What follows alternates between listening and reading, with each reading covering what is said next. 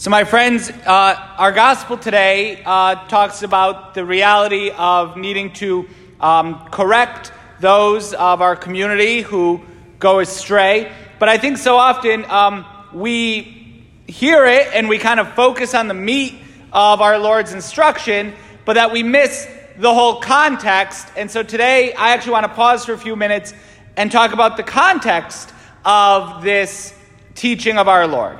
Jesus said to his disciples, If your brother sins against you, if your brother sins against you, there is a reality of um, fraternity in the church, that we are brothers and sisters. And that that phrase, yeah, it's been overused and it's been misunderstood. And it's like, oh, we're all, we're all just one big happy family, right? And all that. And as a result, um, because it can get overused, we can really miss um, the depth of what our Lord is saying and how important that context is in the ecclesial community.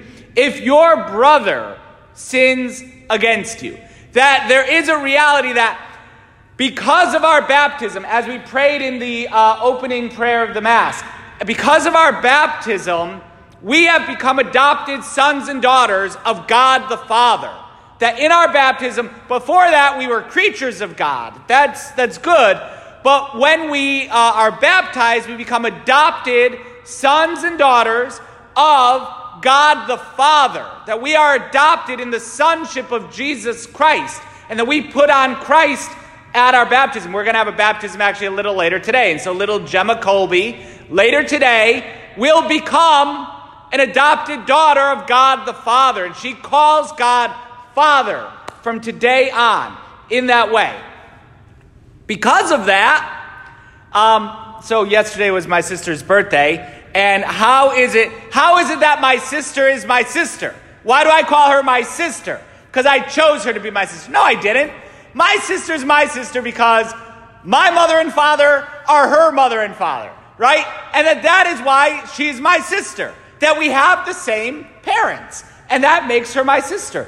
Well, we all have Almighty God as our Father, and we would say in a, you know, metaphor, in an analogous sense, but analogous, yes, uh, the church is our mother. We have God as our Father. The church is our mother. Therefore, we rightly call each other brother and sister. And that that is meant to be an actual relationship, not just um, a, a nice you know, term. It's meant to be a real relationship that we actually call each other brother and sister. That we consider, like, look, whatever with my sister, like, she's my sister and I love her. Um, and I care about her, and therefore, like, there's a, there's a bond there. Even when I was like in Rome and we didn't see each other for, for a year or more, right? She's still my sister. I may, you can choose your friends, but you can't choose your family right? How many of you chose the other people that are here at Mass today?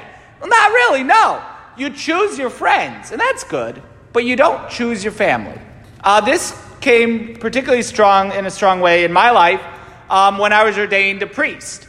And then I entered as well into the fraternity of the priesthood. And I have a lot of priests with whom I'm friends. I made friends in seminary, and uh, I would actually say some of my best friends are the priests that I was in seminary with um, and that they are now throughout the entire world, um, actually, and that those are probably my best friends. But my brother priests here in the Archdiocese of Hartford, who are we are bound in, together in one diocese, they're not the men that I chose to serve the local church with.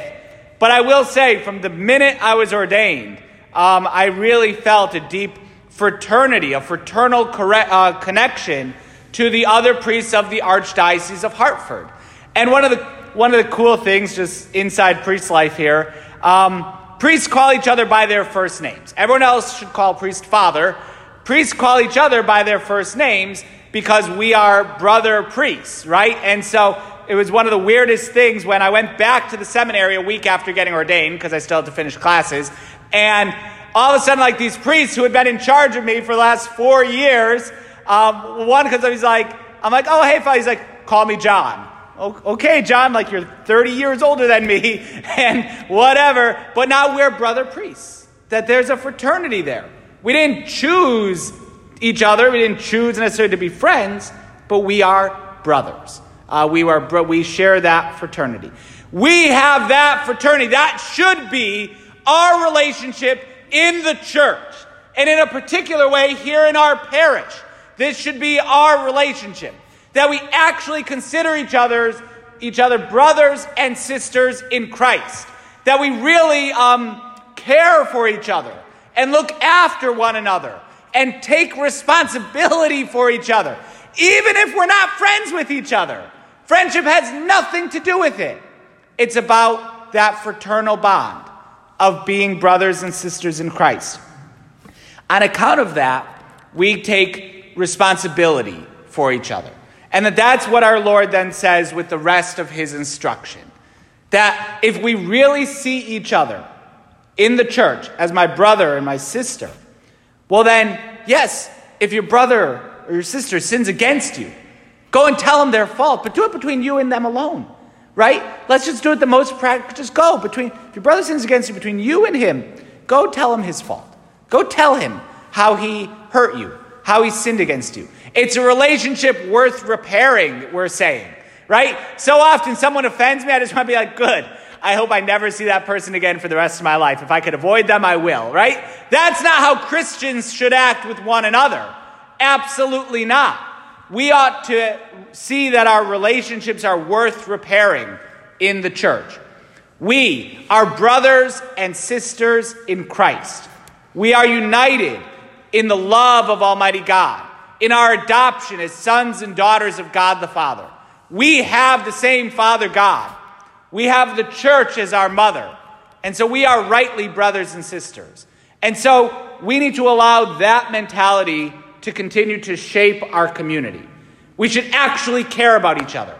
What a shame it would be if I didn't know my sister's name, right? What, what a shame it would be.